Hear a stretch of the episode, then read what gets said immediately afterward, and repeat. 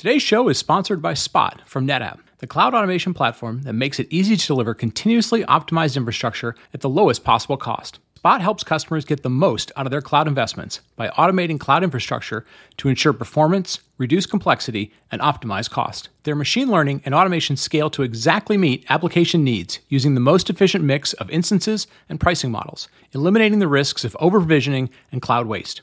Best of all, their software works with leading cloud platforms, services, and tools so that you can simplify and automate your cloud infrastructure wherever your workloads and applications run and however you run them. Discover how leading companies, from cloud native startups to global enterprises, are automating, simplifying, and optimizing their cloud infrastructure with Spot by NetApp. Check them out at spot.io slash cloudcast, where you can find more information, quest a demo, or even start a free trial. That's spot.io slash cloudcast. Cloudcast Media presents from the massive studios in Raleigh, North Carolina. This is the Cloudcast with Aaron Delp and Brian Gracely, bringing you the best of cloud computing from around the world.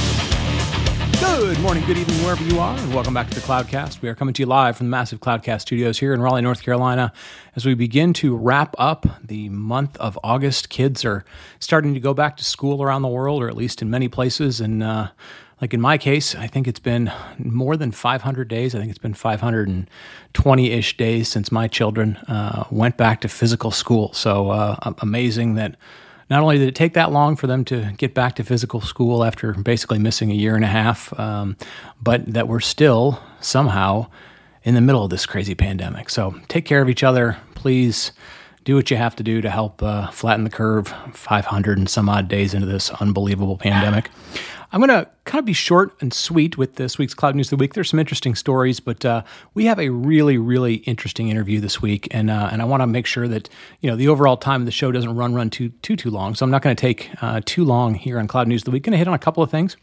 Uh, the folks from Postman, who are very well known for their API gateways and API clients, uh, took a Series D round of funding, 225 million at a 5.6 billion dollar valuation. So we are uh, sort of back into you know another phase of obviously developers being really really important uh, and APIs being very very important. So congratulations to the team at Postman. Um, you know, you've heard me mention before Gracely's theorem, which is uh, there are very few new ideas in technology. There's only uh, faster bandwidth and lower uh, price chips uh, to drive the economic model down. Um, and no greater uh, definition of that than Facebook announcing what I'm going to call Second Life 2.0, which is their virtual reality Facebook Horizon Workrooms, uh, a VR metaverse.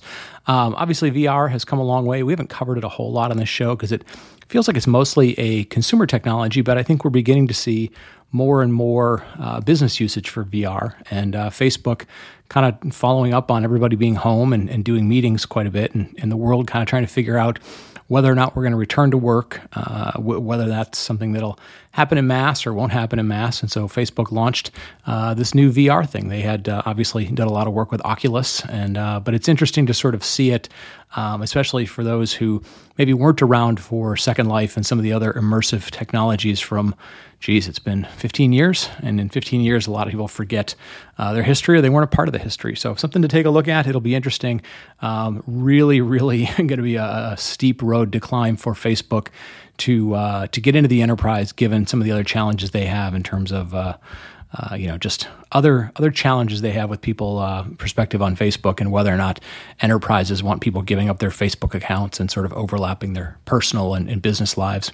Um, third thing on the list, uh, Gartner, uh, who often releases what they call their Magic Quadrants, also once a year releases their Gartner Hype Cycle for emerging technologies. And so uh, this is interesting. If you've seen the normal Gartner sort of curve uh, that often comes out, you probably heard terms like um, trough of disillusionment and uh, and hype cycle. NFTs are now at the very top of the uh, emerging technologies hype cycle.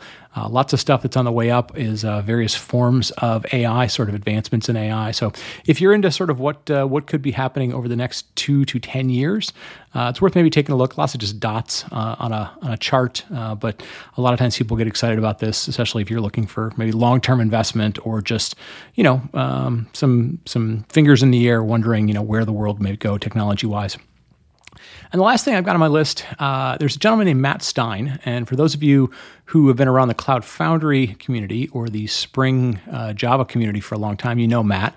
Uh, Matt spent a lot of time at Pivotal. Uh, you know, was one of the product managers and uh, one of the um, sort of lead developer evangelists as well. I believe I may have his title wrong, uh, but Matt has since moved on. He's he's working in the financial services industry now.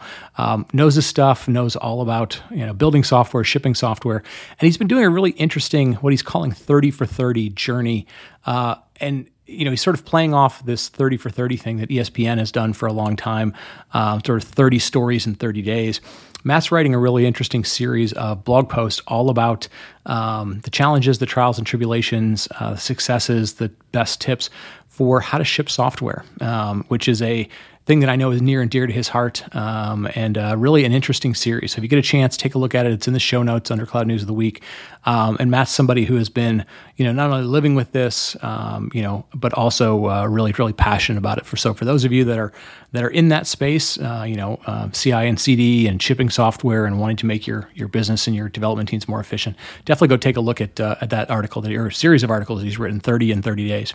So with that, I'm going to wrap it up. Like I said, we have a really, really interesting art, uh, really interesting interview coming up after the break. Um, kind of an interesting crossover between somebody who has very much lived uh, a lot of interesting technology, built a lot of interesting technology, and is now helping to uh, sort of fund and find the next generation of it, but really uh, has some interesting, interesting insights into how do you go about building those teams and finding the right people. So we'll get to that right after the break. Today's show is brought to you by CBT Nuggets. You know how much we value ongoing education on the Cloudcast. And CBT Nuggets is exactly what Aaron and I wish we had when we were trying to get our certification early in our careers. CBT Nuggets is all about bringing a personalized touch to learning about cloud computing, virtualization, networking, DevOps, and much, much more. Whether it's their hands on labs with personalized coaching or the online chat functions that come up with every instructor led course, CBT Nuggets' team of experts is always there to help you get the most from your training and your path to certification. Can check it all out at cbtnuggets.com slash cloudcast and sign up for a free trial. You get access to the full catalog of great training, including virtual labs, quizzes, and other premium features completely free for the first seven days. That's cbtnuggets.com slash cloudcast. And we're back. And folks, today we're going to do something a little bit different. Um, obviously, what most people turn in tune into the show for is you know they're looking to to learn about our industry. They're looking to learn about technology. We're very fortunate to to get a lot of really great guests that that uh, you know bless us with uh, their expertise their experience and their willingness to share. And today we're not going to talk so much about uh, a given technology or given technology trend but really something that a lot of um, growing companies have to deal with, and a lot of things that um, you know companies wish they had some experience in. Because uh, when you're looking for certain roles, certain really important roles within your organization, um, you can't make mistakes, or you really want to avoid the things to do to, to make mistakes as much as possible. And um, today we're really excited. Uh, Jason Warner, who is managing director at Redpoint Ventures and formerly uh, have held some really incredible engineering jobs, are going to join us today. Jason, welcome to the show. Great to have you on. Thanks for having me, Brian. Um, before we dive into this topic, uh, give us a little bit of your background, kind of some of the places you've been. Uh, the, you know, the companies you've worked with uh, are going to be names that our audience is is really familiar with. But give us a little bit of your background, and and then ultimately what uh, what moved you from being on the product side, serve you know, kind of cloud side, to uh, to moving over to Redpoint. Sure, um, great. So. Yeah, um, I'm at Redpoint right now, managing director. Um, that's a venture capital company. Um, before that, I was CTO at GitHub for four years. I joined about two years pre acquisition, and I was responsible for all aspects of product engineering, design, infrastructure, data, security, um, things like that. Yeah. Um, before that, I was similar role at Heroku, uh, which is a platform as a service, which got acquired by Salesforce. And then before that, similar at Canonical, the people who make Ubuntu Linux. So I was directly responsible for Ubuntu desktop phone and server for about five years. Yeah, very, very cool. You've uh, you've had your hands in something that I would say probably, I don't know, 50, 60, 70% of our audience probably deals with on a day-to-day basis. So very, very cool. Um, the the origin of this show we were we were talking about it before we started was you had just sent out a tweet you had um, I mean you've you've recently moved over to Redpoint within the last you know, within the last year within the last few months and you sent out a sort of an uh, you know nothing tweet that said, "Hey, you know, I'd love to do a podcast where I sort of share my knowledge of what it what you know what what's the thought process people might go through when hiring a VP of engineering." And uh, you know, given that that's such a critical role, uh, especially for companies that are growing, but but also companies that are expanding, thought that'd be sort of a fun way, you know, sort of a fun topic for us today. And uh, I'm going to give you lots and lots of leeway to share your knowledge, but um, let's let's kind of talk uh, about why is that such an important hire, whether it's for a really early stage company or even a company that's you know growing, you know, had a great first product and maybe is looking to, to build a second product. Like, why is that role often talked about so with so much reverence that you just have to get it right? So I think there's a couple of things that all play into that specific role, which are uh, one, most companies when they are founded have some sort of a technical member of the founding team. So let's just call that person CTO here going forward. And that person largely is hands-on coding in the early days, and then you know mostly um, hands-on coding at some point, and then less hands-on coding, and then they start to realize that that's not what they do well. Right. Um, but by that point, the company is probably itself doing well if they've gotten to that realization. They've raised some money, or they've got a product in market. They've got a you know decently sized team somewhere. Um, and so that becomes an issue. Um, that person in the in the technical seat, the CTO seat, might not have the skills or the desire to be the VP of engineering. That's one. Yep. The second is as most companies grow and actually achieve some success, they slow down. And they slow down for a variety of reasons, but a lot of the quick fix for this is hire VP of engineering. Um, and that we can get into that topic too. Um, but then the third, I think, is there's only a couple of positions in the company outside of the founding team that are what I would call high leverage positions. And I don't think any larger in the early formation of a company than VP of engineering. Because if you're going to classically structure the, the company, the VP of engineering is probably going to have the most headcount in the company up until you are uh, almost probably a public company and you have a sales team that would match the size. Um, but if you think about it from that perspective, nobody has more influence over the company and day-to-day operations week to week or month to month than the VP of engineering.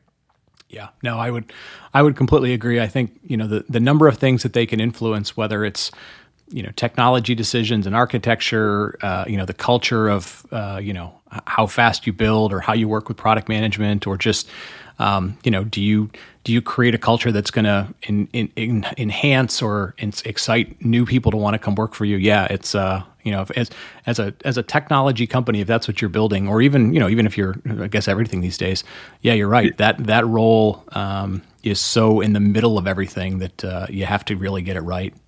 Now, does that? Well, and, go ahead. I was going to say one other thing there too is that the high leverage positions are high leverage for a reason, but the, what people tend not to think about with high leverage positions is how they go right, but what happens if they go wrong? Right. And in a VP of engineering or the first product manager or second product manager or head of product eventually, if things go wrong, they, they can be devastating for the company, not just incrementally bad, but devastating. Right. And and how do you think about it? I mean, you've you've been at both, uh, you know, large growth companies, but now your focus is on, you know, helping small companies become large companies.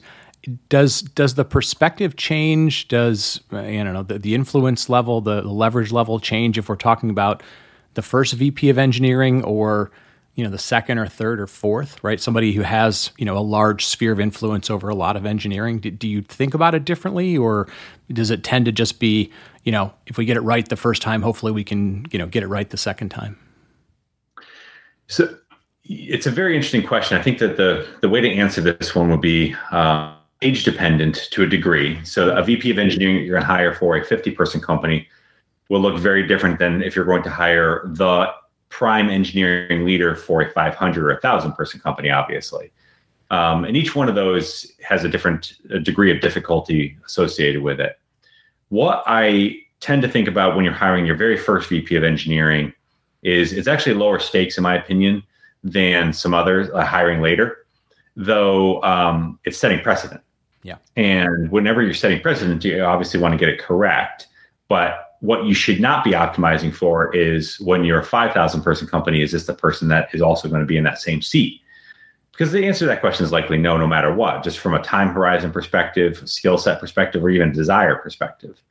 What you should be answering is whether or not this person um, can take us from, let's say, the 10, 20, 50 people to the 100, 200, 500 perspective, or put us on a track to get that. And they themselves, they show an aptitude and ability and desire to grow and learn along the way themselves? Yep. Yeah. No, it makes makes sense. Um, I want to tap into a little bit of your experience. What what's you know at a, at a high level, what's sort of the the process or you know the the checklist? How, how do you do you start from saying okay, we've we've reached a point where we think we need to make this hire. Um, you know, it makes business sense, it makes organizational sense. What's sort of the process you then go through to figure out okay, how do I make a list of candidates? How do I you know create a list of uh, criteria that are the most important things to me? Like, what kind of walk me through, you know, how you've thought about that process in the past? Sure. So the classic answer to this would be write a job description, hire a recruiter. Yeah. Um, and yes, those are useful activities, though I don't think that they, they tell the full story about what you're after. And, and a practice I've taken to recently, um, in the past two years or so, is what I will do for any job um, that I'm a role that I'm hiring for at the at a particularly high level is as as corny as this will sound, is I write the two year exceeds expectation performance review. Okay. And the reason why I do that is because you get pretty specific in there about where you think you need to be in two years and what they did for you. So, you know, hiring um, a VP of security and you write down that, you know, we stopped a bunch of um, bots from being activated on the platform. We, you know, cut down on the abuse vectors. We um, completely defended against you know two nation state attacks or a DDoS or, or some sort of a you know SIM exchange uh, hack. You, you get the idea, but you're starting to write these things down and they're showing a lot of work um, activities that would need to get done. You would also put in there, and we grew the team by X amount, and we were able to handle this. And so you, you really get a handle for what this person or this role will be doing. And that's a very good conversation to have with potential candidates. Job descriptions to be blunt, are copy pasted from the web. Most oh, people don't write job descriptions from hand anymore. And this is an actual activity that you have to write by hand. And that's the usefulness of it is that you have to get explicit about it. Yeah. So I find it to be a much more valuable tool than the job descriptions themselves. Yeah. Uh, and it sort of leverages the sort of work backwards mindset, yes. right? Like write the headline first, if you will. Or, or that's exactly right. That's ex- and the, the intent there was to find someone analogous in that same way. The other side of it for getting going too is again in a work backwards sort of way is to say where the company or the department or the blah is supposed to be in some time horizon. And if you have a strong enough understanding yourself of what that looks like, you you can almost picture the candidate profile in your head too. Then you just have to write that down and be really crisp and clear about what the rest of the organization has to, to align on too. And this is actually where I think most role hiring goes wrong is there the organization is not aligned on what the organization needs. So they might think that they need a VP of engineering that is hyper technical, or they need a VP of engineering that is 100% empathy focused, or any of those sorts of things. And I'm not, this is not the point in the podcast for me to give my own opinion on those, but I would say if you're not aligned, you're going to have a hard time hiring. Right, right, right. Yeah, no, it makes, it makes a ton of sense. I, how do you so so like you said, sort of you sort of write the review, you write the headline, you're working backwards. Um, the process moves along. You you kind of filter through and you find I don't know a half dozen candidates or you know three or four, whatever whatever boils down to. How do you kind of go through? Because a lot of times, you know, just like people will will cut and paste the job. Uh, you know requirements they'll also you know you may look at resumes and you go boy these these look a lot the same. Like how do you how do you start evaluating uh, like for example uh, a lot of times if you're interviewing with google or amazon or, or any large size company they'll kind of go okay well you did this and you did this or at least this is on your resume. And they'll kind of go but how much did you do? Right? Versus okay your company did that. You were part of that team. How much did you do? Like how, how do you sort of sort through the did this person do this? You know, were they really yep. responsible for driving it versus like, hey, they were part of the team and the team won the championship, but they were, you know, they were the relief pitcher, they were the second baseman. They didn't you know, that type of thing. How do you sort through that? Yeah. So two things here. One is uh, all resumes are going to look the same, I think, too, which is just the nature of the game these days. So you have to get to this point in the conversation, the the interview, um, and the conversation. So uh, you're exactly right. You don't want to. There, there, there are plenty of good leaders out there that were part of a rising tide. But what you're actually after, if you're trying to find what I call a, uh, you know, a trajectory changer or a curve bender, you're trying to find somebody who was responsible for that in one way, shape, or form. Um, they don't need to be ultimately the entire story, but they needed to have been a major portion of that story. And so to get to that, it's obviously going to be part of the, the conversation. And the questions are all about, you know, uh, talk me through the projects, talk me through the, the organizational structures or the organizational alignment or any of those things, but walk me through the way in which you view the world your principles, your practices, the things you're optimizing for. Why was that successful? Why questions are the the easiest way to get to the root um, and answer the one question you do want to answer, which is was this person responsible or was this person uh, a participant? And um, you know why questions reveal a lot.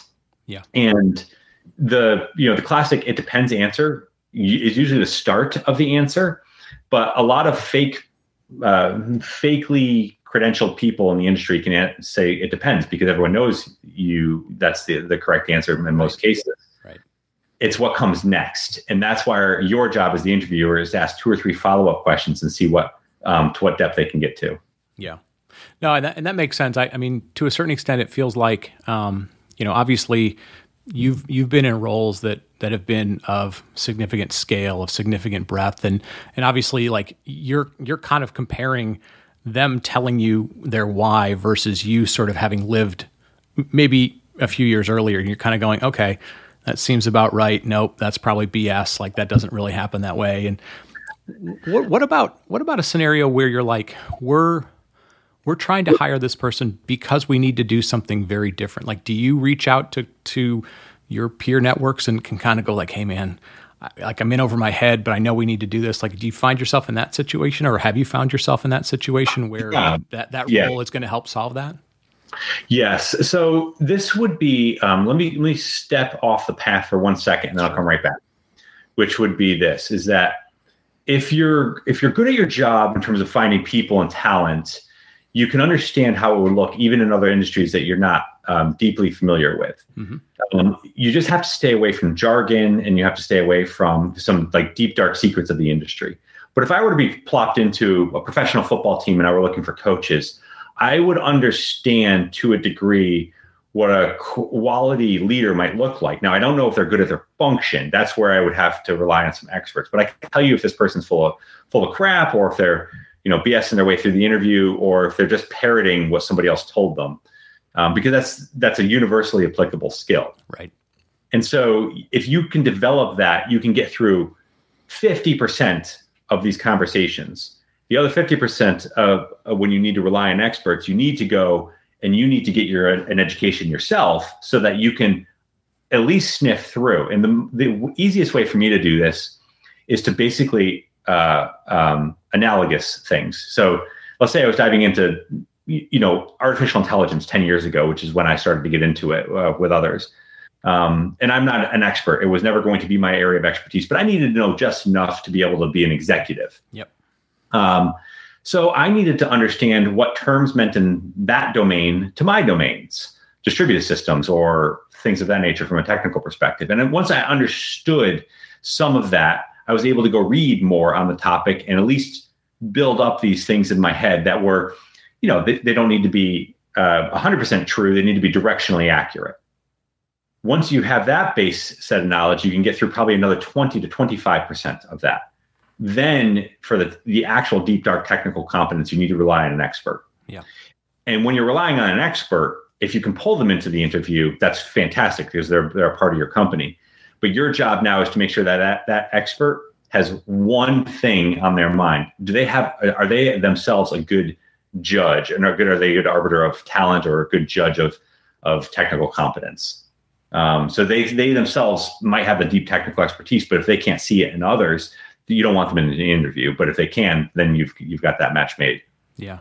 No, I like I like that. It, it it's sort of a somewhat of a layered approach, but it, it's a good way of thinking about okay, this much I can I can pull from my own background. This much I've got to do some homework, and this much, uh, you know, I, have got to sort of reach outside my comfort zone. I like I like that framework of, of kind of thinking about it. And think about it this way: um, if you're really good, so if you're really good at, at figuring out people, uh, which is what you're doing when you're interviewing to a sure. degree, you want to figure them out and then figure out their what they're saying is true, and then they can be backed up um, um, day to day it's a it's a pretty universally transferable skill. So good good example might be that it's very easy to suss out on Twitter these days who the shill accounts are or who the the pomp and circumstance people are or who the the loudmouth braggadocious type of know nothings but have big followings are. They're pretty obvious. Right. But if you're 14 or 15 or 16 you you don't have that you've not refined that skill. And that's who a lot of these people kind of prey on to, to get that audience these days. But if you know it and you see it, it's obvious to a lot of us. It's kind of the same. You're using the same set of skills to to filter out that you know this tech luminary is actually an idiot and just like complete full of shit. But you get the idea. Yeah, no, absolutely. It's uh, it's it's as if a magician had to do you know tricks in front of a bunch of other magicians. Uh, yeah, that's exactly right. And that's why by the way, that's also why, like in, in Twitter uh, scenario, you never see them hanging around with industry experts, they've always got a very naive or younger or a less astute audience. Yep. Yep, absolutely. Um, I want to shift gears a little bit. Uh, you know, we, we, we famously hear about engineering interviews and coding interviews and things. I, I, I doubt that probably happens a lot at the VP level. Um, but how do you tend to think about it? I mean, we talked about it a little bit. You said, look, there's there's times when the thing you need is a is a very technical person. There's other times when you need somebody who's you know, a little more empathy driven. Like, how do you kind of try and figure those things out? Because, you know, like if I'm if I'm VP of engineering, I have to be, you know, attuned to what's going on in the market. I have to be able to communicate with my product manager, whether that's just saying no to requests or whether it's time schedules. But I probably have to talk to customers. Like, how do you how do you suss out finding the right balance for you know the need of the job, but also the the culture of the company? Well, I think that the job is always uh, it's always a double sided, two sides of the coin. So there is the people side and the product side. Yep. And because people make the product, and the product needs to be successful, so you can employ the people. Right. And so you can't divorce those two from each other. And I think that's actually one of the things that we've done poorly in the industry in the past 10 years is we've gone overly oriented towards the people. And I'm just being really blunt here is that mm-hmm. we've lost sight of some of the product execution in the industry. Um, but that's a pendulum because it's a pendulum swing. And because that means that the previous 10 years before this period, we were way too focused on the product to burn people out. But the point of being a leader is that you actually achieve product success with the people and you build up the people so they have success in their career and they're using the product as a springboard. So the, I famously say that if you're building a culture of an organization and you think culture is ping pong tables, beanbag chairs, and drinks in the fridge, you're missing the point. It's it's what you do, but it's also how you do it, and that's they need to be married together. Because if you have major major financial success, but everyone hates you along the way and is burned out, you're not really doing the job. You might have made a, a ton of money for yourself or your company, but no one's going to hire you again, and you're not going to your reputation is going to be garbage. Yeah. But on the other side, if you build the best organization in the world in terms of uh, culture and empathy and um, people orientation, but you never have success from a product perspective and ultimately a company perspective, people are going to discount you for that lack of success, and they're going to they're going to point to the culture. Yeah, yeah, no, that makes that makes a ton of sense, and um, yeah, it's like you said. You, there are just like there can be people who are sort of fake in in their resume and their skills. There's also there's also infinite numbers of ways to sort of you know for a few years make something look really great, and under the surface, it's you know you've you've you know hollowed out or just rotted something that that really needed to be stable. That's right. Um, so in your role, you like we've talked about, you know, you've been in both smaller companies, growing companies. You're now in a you know in a role to to help small companies. Like, how do you? Maybe this is an experience question. Maybe this is just a, a how you think about it question.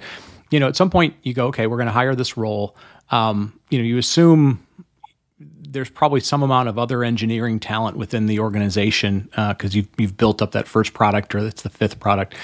How do you think about you know the decision of like should we be hiring internally uh, because obviously they know our company, they sort of know what we've done, versus okay, we should consider external, or do you not even sort of start with that mindset? You're like, I'm going to find the best person. Um, like, or, or how do you sort of think about navigating when it makes sense to hire internally or externally? Because obviously, you know, they both have their their pros and cons as to you know what it will do for the next steps of the company. Yeah, I, I default to trying to hire internally first. I think that it's usually a less um, wasteful, maybe it's not the word, but um, um, um, there's less hiring internally yeah. and or promoting internally. Um, you get it wrong, internal hire, there's going to be a lot more broken glass. So you're going to want to look for people internally first. And the one of the things I, I, I do recommend is you don't actually call it VP of engineering um, for quite some time too. You call it head of or lead or any one number of those things before you get to VP of engineering.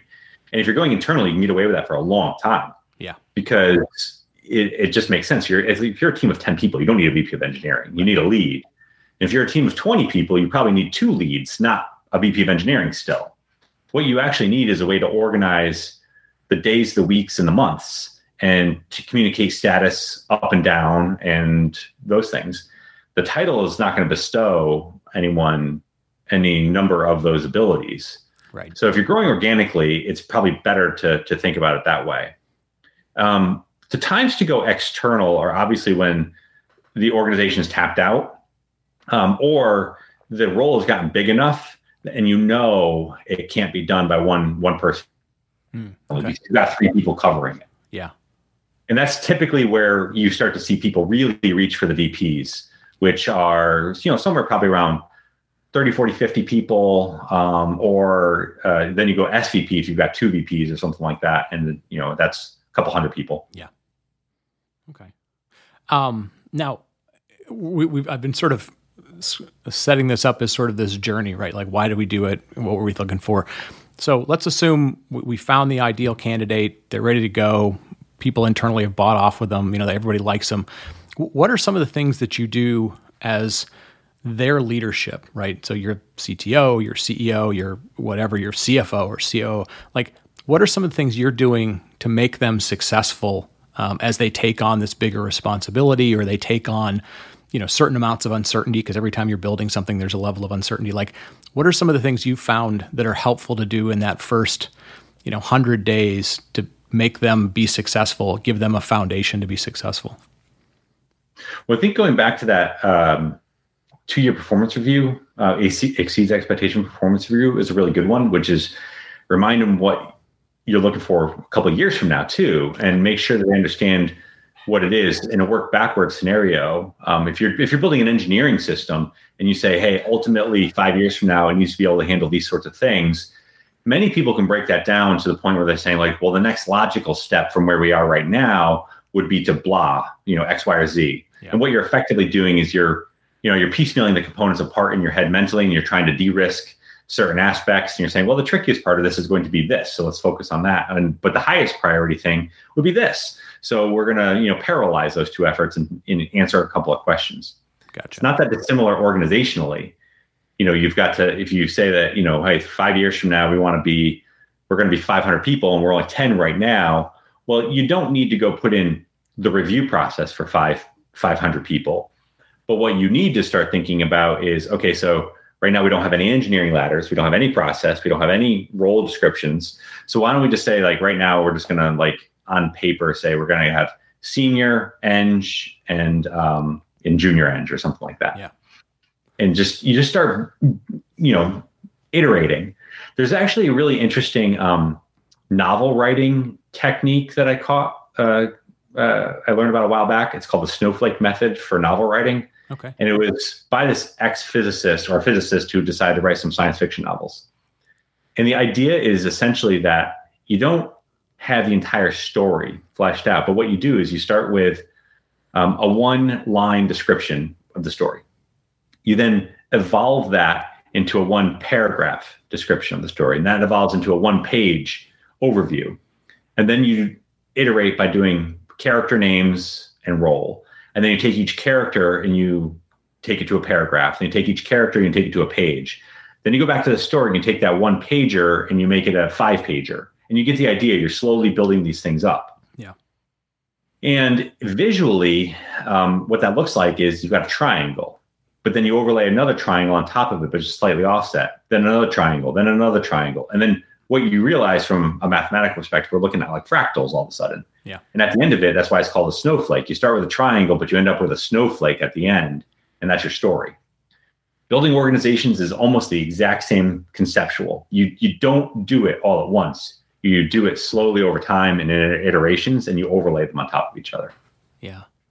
No, that that's interesting. I, I, we we've I've seen that sort of similar kind of concept when we've done you know marketing messages and product rollouts. It's like okay, what's the what's the ten word version of this, the twenty five version, the hundred yep. word, and but it, it is it, it it it starts you to be very focused of like what exactly is this thing, and then it sort of focuses you to go okay, tell me a little more, right? And then as you start to sort of tell yourself a little bit more, or you paint a bigger picture, you're sort of like, okay, does that still convey what we wanted to convey, and that makes that makes a ton of sense. Um, I, am curious, and I don't know if you've run into this. I, I, assume having been at larger, you know, or successful companies for a while, like not everything is is wine and roses, right? You go through periods where you're like, man, this this project, this effort, this code base is a mess. Um, have you ever run into situations where you bring somebody in and maybe you're bringing them in because somebody quit or you know it was the wrong personality or just you need something like is there a different thing that the leadership team above an engineer an engineering need to do if they're bringing them into a mess? And i mean that in the context of like you know normally you might say well uh, you know yes i give you a two year window but you know if you come into something that's essentially a rebuilding project that year zero or year one is oftentimes like i'm i'm doing a lot of cleaning out versus i'm doing a lot of building. Like do, have you seen that before? Do you have any advice for folks that are bringing people into yeah, I, I live situation. That. You know, it's a bad situation, but like you're like that's that's our bad situation. It's just got to get fixed. Yeah, uh, that's a little bit what I became known for. In fact, that's what I walked into at GitHub. Okay. Um, and GitHub was a little bit more unique too because it had an uninvolved founder. The CEO at the time just wasn't involved in the business. Mm, okay. So what? Um, but I was on the same page with all of the other executives, and so this was interesting. GitHub's experience for me being brought in was we had a head of talent a head of recruiting and um, uh, CFO and a head of sales who were very involved in the business. Mm-hmm. And they put together a packet for me on all the feedback from their organizations about the product engineering and executive organization at GitHub. And the head of talent and HR, she put it together for me and gave it to me as like my onboarding. And I got it two weeks ahead of time. I walked through it. I also had an onboarding buddy who walked me through all the different departments and everything like that. And it was very clear from the outside and inside during the interview process, and plus that with my interviews with all the different organizations. And then when I got in, involved inside the um, GitHub, I went and talked to every department and every director in every department. I did a lot of this, and I was able to triangulate themes, and I relayed them back to the organization that I heard them. And everyone was on the same page. So I just said, here's what I plan to do in the first 30, the 60, and then the 90 days. And I reviewed it every week at exec staff with them. And I think it applies. If I were in the same scenario as a CEO and I was bringing somebody who was going to clean up a mess, I would say the thing I care about um, over this time horizon is this. And I and I would think that you know what I'd like to see is in the 30, 60, 90 kind of approach. This is what I would recommend you do. Um, and but I would love to see the answers to the following sets of questions. Yeah. No, I think that makes. I mean, it makes a ton of sense. Obviously, there's you've got to find some level of sort of shared responsibility because you know you walked into something it was created before you but uh, i think the other part that, that you highlight which is really important is you know that level of okay we we we all got to a common set of words right we got to a common set of problems we all understand it from the same perspective you're going to be real transparent about frequent communication and and you break it down into small enough chunks such that you know you don't get into that uh, that problem where people go a billion, that seems like a really big number. How are you ever going to get there? And you're like, well, we're going to get there by getting to one and then two and then 10 and a hundred. And um, yeah, no, that's, that's very, very good advice. I think it's, it's really important too, to have the same expectations and that's why you have to lay them out. So in that 30, 60, 90 approach, I mentioned to um, the entire exec staff, as well as my staff at, um, I get when I joined, I said, Hey, I'm going to take a very intentional approach which is for 30 days, it's the listening tour, uh, replaying back all the notes that I've heard, et cetera, et cetera.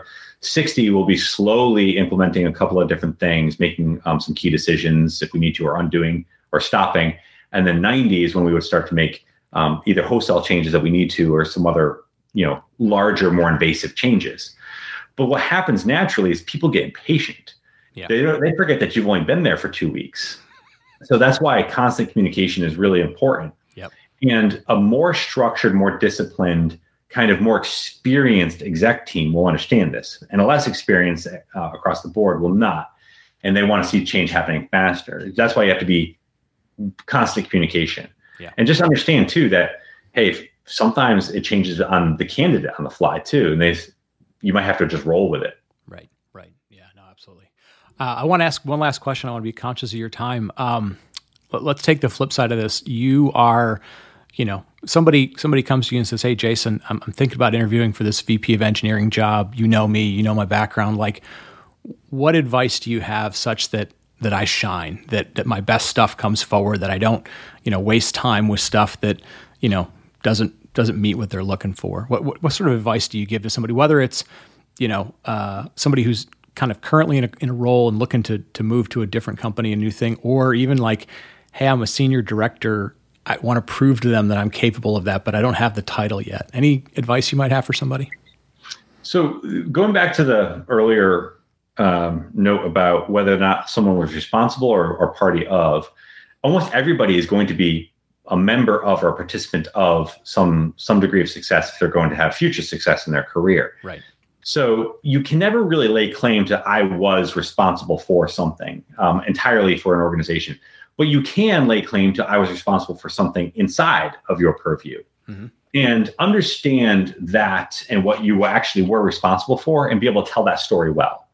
Um, the lessons you learned, the things you would do differently, um, things that went right, went wrong, all that sort of stuff. Pull as many lessons as you can from that. I also think that that person should be watching the rest of the organization and other organizations and kind of like understanding what is going well and what's not and drawing lessons from them so that they can tell observational stories as well. I would I very much recommend people do this because I think it's a very quick way to get out of I'm not ready um, mode, which is if you can understand why someone could be or won't be successful from afar, you probably are able to at least be able to navigate the situation that you find yourself in. To sell someone that you're ready uh, is a little bit different. And I think that what you've got to be really blunt about is hey, I've got a couple of gaps and here's what I plan to do about them um, or you know what I would need to be supported by to do that, and it, are these concerns for you? See if they're deal breakers or not. And then the other is just to put it back on them and ask them, what do you think success looks like here? What do you think goes wrong here?